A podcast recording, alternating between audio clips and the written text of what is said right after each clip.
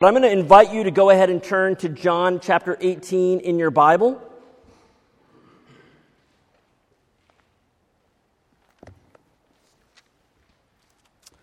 Uh, and the scripture reading says John 18, 28 through 40. I will actually uh, this morning just be reading through verse 38. And uh, I'm going to read the passage as it is in the ESV.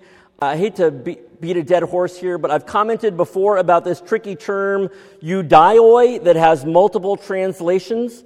The Jews in verses 31, 36, and 38 in our passage refer to the wealthy elite Judeans who run the temple system. It doesn't refer to the masses. It is these specific leaders, not the common people who want to hand Jesus over to Pilate for execution. In verses 33 and 35, where Jesus is called the King of the Jews, or Pilate asks, Am I a Jew? Uh, this is clearly a more inclusive term that refers to the nation as a whole. Just a reminder uh, that sometimes this term means certain Jews and sometimes it means the nation. Uh, and by reminding us of that, maybe it's a small remedy uh, to how these verses have been used in damaging ways in the church's history. Uh, so I'm going to read John chapter 18, verses 28 to 38. Give your attention to the reading of God's word this morning.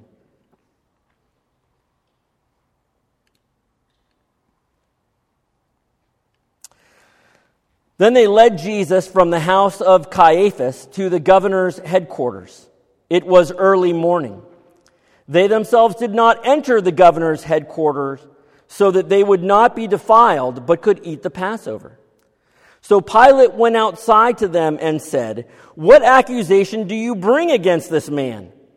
They answered him, If this man were not doing evil, we would not have delivered him over to you. Pilate said to them, Take him yourselves and judge him by your own law. The Jews said to him, It is not lawful for us to put anyone to death.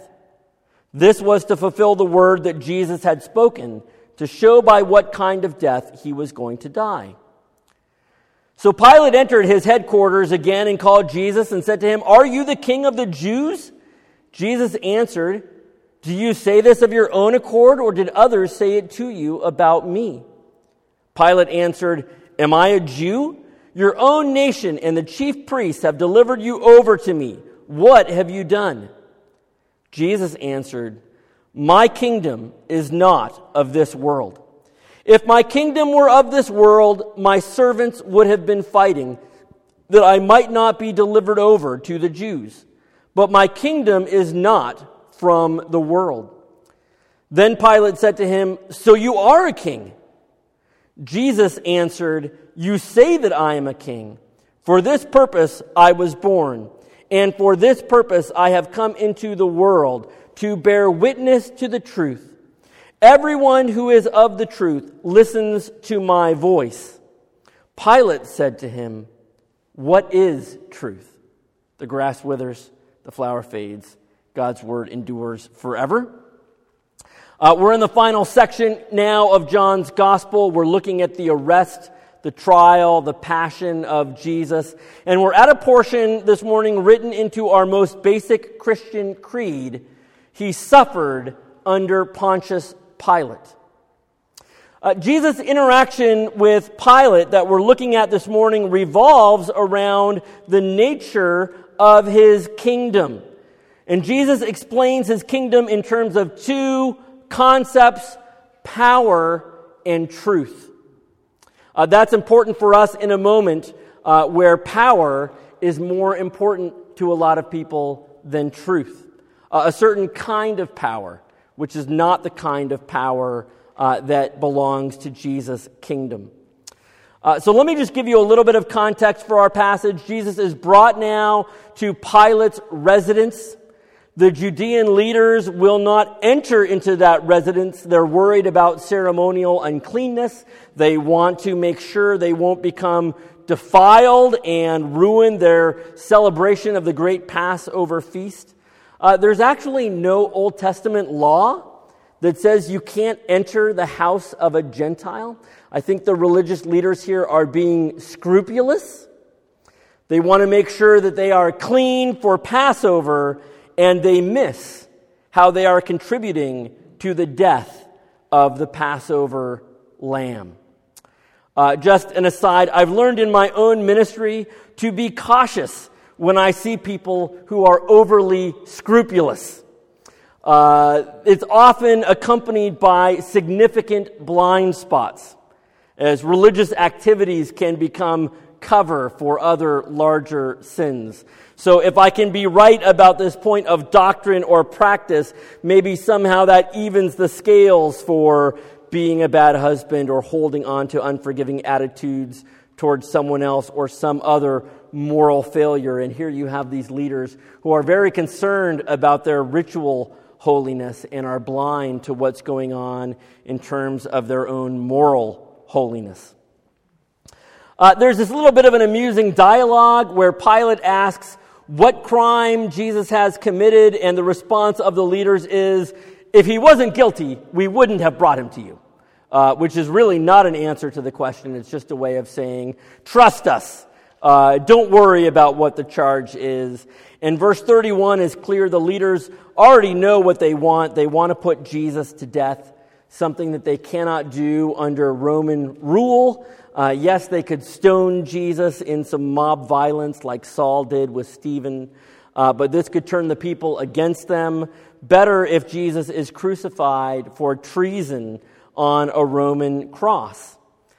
Uh, and John doesn't want us to miss that their desire to dispose of Jesus in this way actually contributes to God's plan. Verse 32 uh, John makes the comment this was to fulfill the word that Jesus had spoken to show by what kind of death he was going to die. And that's a reference back to chapter 12, where Jesus says, I must be lifted up. Uh, Jesus will not die under a heap of stones. He will be raised up on a Roman cross so that he can draw all men to himself. Uh, now, Pilate is not inclined to take the word of the Judean leaders, and so he starts his own inquiry with Jesus. Now, let me tell you something about Pilate. Pilate had a difficult job. Pilate is the governor of Roman occupied Judea, uh, and this is an area where no one really knew who was in charge. Uh, was it Pilate? Was it the influential high priest? Was it the religiously organized and powerful Sanhedrin? Or the religiously popular prophets like John the Baptist who had the favor of the people? Or the extremist groups like the Zealots? Pilate's job was to manage all of these factions and competing claims for influence and power. He was to keep the lid on the pressure cooker so as not to aggravate the emperor. Uh, and to live this way, you have to be pragmatic. You are concerned about what works and what will keep things from blowing up. And now Pilate is facing Jesus, and he wants to do with Jesus what he has done for his entire career. He wants to manage the situation and dispose of a problem. And this leads to a famous dialogue about Jesus' kingdom. In verse 33, Pilate says, Are you the king of the Jews? Uh, Jesus responds, Are you sure you really want to know? Pilate's thinking to himself, Are you a rival to Caesar? Are you a threat of some kind? And Jesus makes this important statement in verse 36 my kingdom is not of this world. Let's talk about what this statement does mean, or what it doesn't mean, and what it does mean. Uh, Jesus does not mean, when he says, My kingdom is not of this world, that he does not mean that his kingdom is far away in another dimension that is called heaven. He's not talking about geography and location. He also does not mean that his kingdom is immaterial, that it never gets manifested here on earth in concrete ways. And we know that that is not what Jesus means because otherwise he would not have taught us to pray, Thy kingdom come. And Revelation 11 15 would not say, The kingdom of this world has become the kingdom of our Lord and his Messiah, and he will reign forever and ever. When Jesus says, My kingdom is not of this world, he also doesn't mean that his kingdom is just about, quote, spiritual matters like justification and faith and worship. But it never touches on earthly political matters about how we build a just and compassionate society. Uh, I think we're rightly concerned when people try to use the faith to accomplish their political purposes. And there's a lot of that going on right now. But then we might swing to the opposite extreme and say, well, the faith doesn't have any implications for any of that. It's just about spiritual truth, and it never impacts how we work or how we live or how we vote. And we ignore that the Bible regularly addresses issues that involve social economic and political realities. Uh, and so I think it's a shame when people quote this verse, as they often do, uh, as a way of making sure the gospel never gets to challenge our political sensibilities. And it's one thing to say that the church is not a political party or the church is not a political action committee, which is certainly true. Uh, it's another thing to say that our political opinions can be hermetically sealed off from the gospel so that the two never touch or intermingle in any way whatsoever. Uh, and I think as we've had this trifecta over the last you know, year and a half now of the pandemic and racial unrest and nationalism, it's become clear to a lot of us uh, the church has to speak in some way into social and political realities if it's going to have a full orbed gospel mission. So then, what is Jesus saying in verse 36 when he says, My kingdom is not of this world, or my kingdom is not from this world? Well, at a basic level, Jesus is saying that his kingdom is God's world coming into our world. Jesus' kingdom is God's world coming into our world. And Jesus goes on to unpack this in terms of two things power and truth.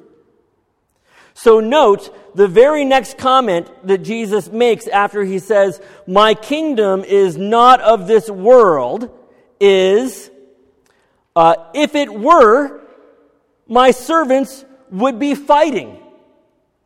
In other words, Jesus' kingdom not being of this world has an immediate implication of what kind of power do you use? What kind of power do you trust? Jesus' kingdom has a different kind of power structure than the kingdoms of the world. Uh, so, the kingdoms of the world, the kingdoms of the nations, they are inherently tribal and nationalistic. Uh, they are about defending and advancing their own power, uh, and that's why they use the sword. Uh, and there's this perpetual conflict of uh, putting ourselves over other people. And Jesus says elsewhere, the rulers of the Gentiles lord authority over people, but it should not be so among you. Rather, let every man become a servant. And you see, Jesus is talking about a different kind of power. His kingdom operates with a different kind of power. Now, sometimes you will hear people describe this contrast as power over versus power under. Uh, or maybe lion power versus lamb power, using that image of Revelation 5, where John hears the announcement about the lion of Judah, but then turns and sees a slain lamb. Uh, the power of God's kingdom is found in lovingly placing ourselves under, not over, other people, which doesn't mean we let them walk all over us, uh, but that we serve and sacrifice and are more concerned for others than for ourselves. We reflect the ethic of the one who came in loving concern for us and went to the cross. Uh, and Jesus, in his ministry, consistently rejected power over. When people tried to make him king, when he entered the city on a donkey, when he washed the feet of his disciples, when he healed the ear of Malchus. His entire life, from the incarnation to Calvary, was about embodying sacrificial love.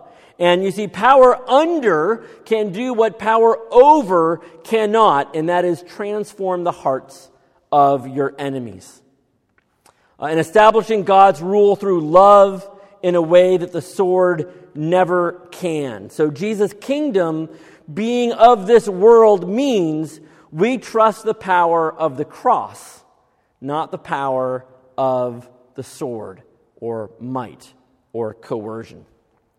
Uh, so, just to put it this way, wherever you see coercion, force, control, shame, or social pressure. That's the kingdom of the world. Both the political right and the political left are the kingdoms of this world. If you think the main battle in the world is the right versus the left, you're missing that in Jesus' view, both of those things are the kingdoms of this world. They are about getting and using power. And let me say this even some churches are functionally the kingdom of this world. Because if you've ever been a part of a church that operates based on shame or social pressure or the abusive threats of church discipline by leaders, that's a worldly church, no matter how much gospel they are giving you from the pulpit because God's kingdom moves forward with a non coercive influence where the Holy Spirit renews our hearts as we serve in sacrificial love. So, Jesus' kingdom is a kingdom with a different kind of power. And the second way that Jesus talks about his kingdom is in relationship to truth. So Pilate hears Jesus talk about a kingdom. He thinks he's got it figured out. He says in verse 37, Ah, so you are a king. Pilate is still stuck on whether Jesus has imperial ambitions. Jesus has already assured Pilate he's not that kind of sovereign who secures his rule by arms. Now he tells Pilate the goal of his kingdom. Jesus' kingdom is a kingdom of truth Look at what he says in verse 37. For this purpose I was born, and for this purpose I have come into the world, to bear witness to the truth. Everyone who is of the truth listens to my voice. Uh, you've probably been so caught up in a situation before that it took someone from the outside to help you see it clearly. Uh, truth is often something that comes from the outside, and Jesus comes from the outside. He comes from outside of our sinful and broken world to show us the truth about God, about the world, and about ourselves. He is the ultimate revealer of truth. And I want to just call attention to that comment at the end of verse 37. Uh, Everyone who is of the truth listens to my voice. Uh, because I love, I love this comment. Everyone who is of the truth, or really we might say, everyone who belongs to the truth. You see, the attitude in Jesus' kingdom is not the truth belongs to us. We have it. Other people don't, and so they better listen to us. The attitude in Jesus' kingdom is we belong to the truth. Not that the truth is on our side, but we are on its side. Wherever it may be found, whatever it exposes about us and our weaknesses and our failures. And if we see ourselves as the custodians of the truth, the truth belongs to us. Who will we listen to? Well, we will listen to ourselves, the voices of people who think and act just like we do, our party, our favorite news outlet, our faction. Look again at what Jesus says. People who belong to the truth, listen to my voice. Uh, if we spend all day long listening to our own voice, it becomes impossible to hear the voice of Jesus. And so Jesus is talking about his kingdom. His kingdom is a kingdom of truth. The people belong to the truth. They listen to his voice of truth. And then look at Pilate's response. Pilate's response is, What is truth? Now, this is where we'd love to hear a recording of Pilate's actual tone of voice. Because I don't think that he's pondering the great philosophical question of truth. You know, he's, he's like the thinker, you know, what is truth? You know, I, I think that Pilate is being dismissive and skeptical, even cynical. Truth. What is truth? Pilate's whole career is about appeasing competing factions so he can stay out of trouble. Truth, if you are someone like Pilate, is irrelevant. And what matters, as we said, is what works.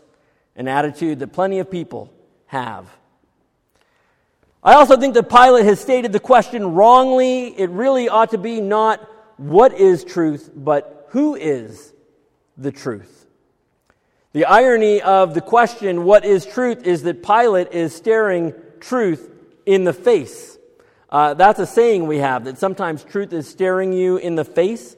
That is what is happening here. Pilate has no clue that the person who stands before him is the truth in human flesh.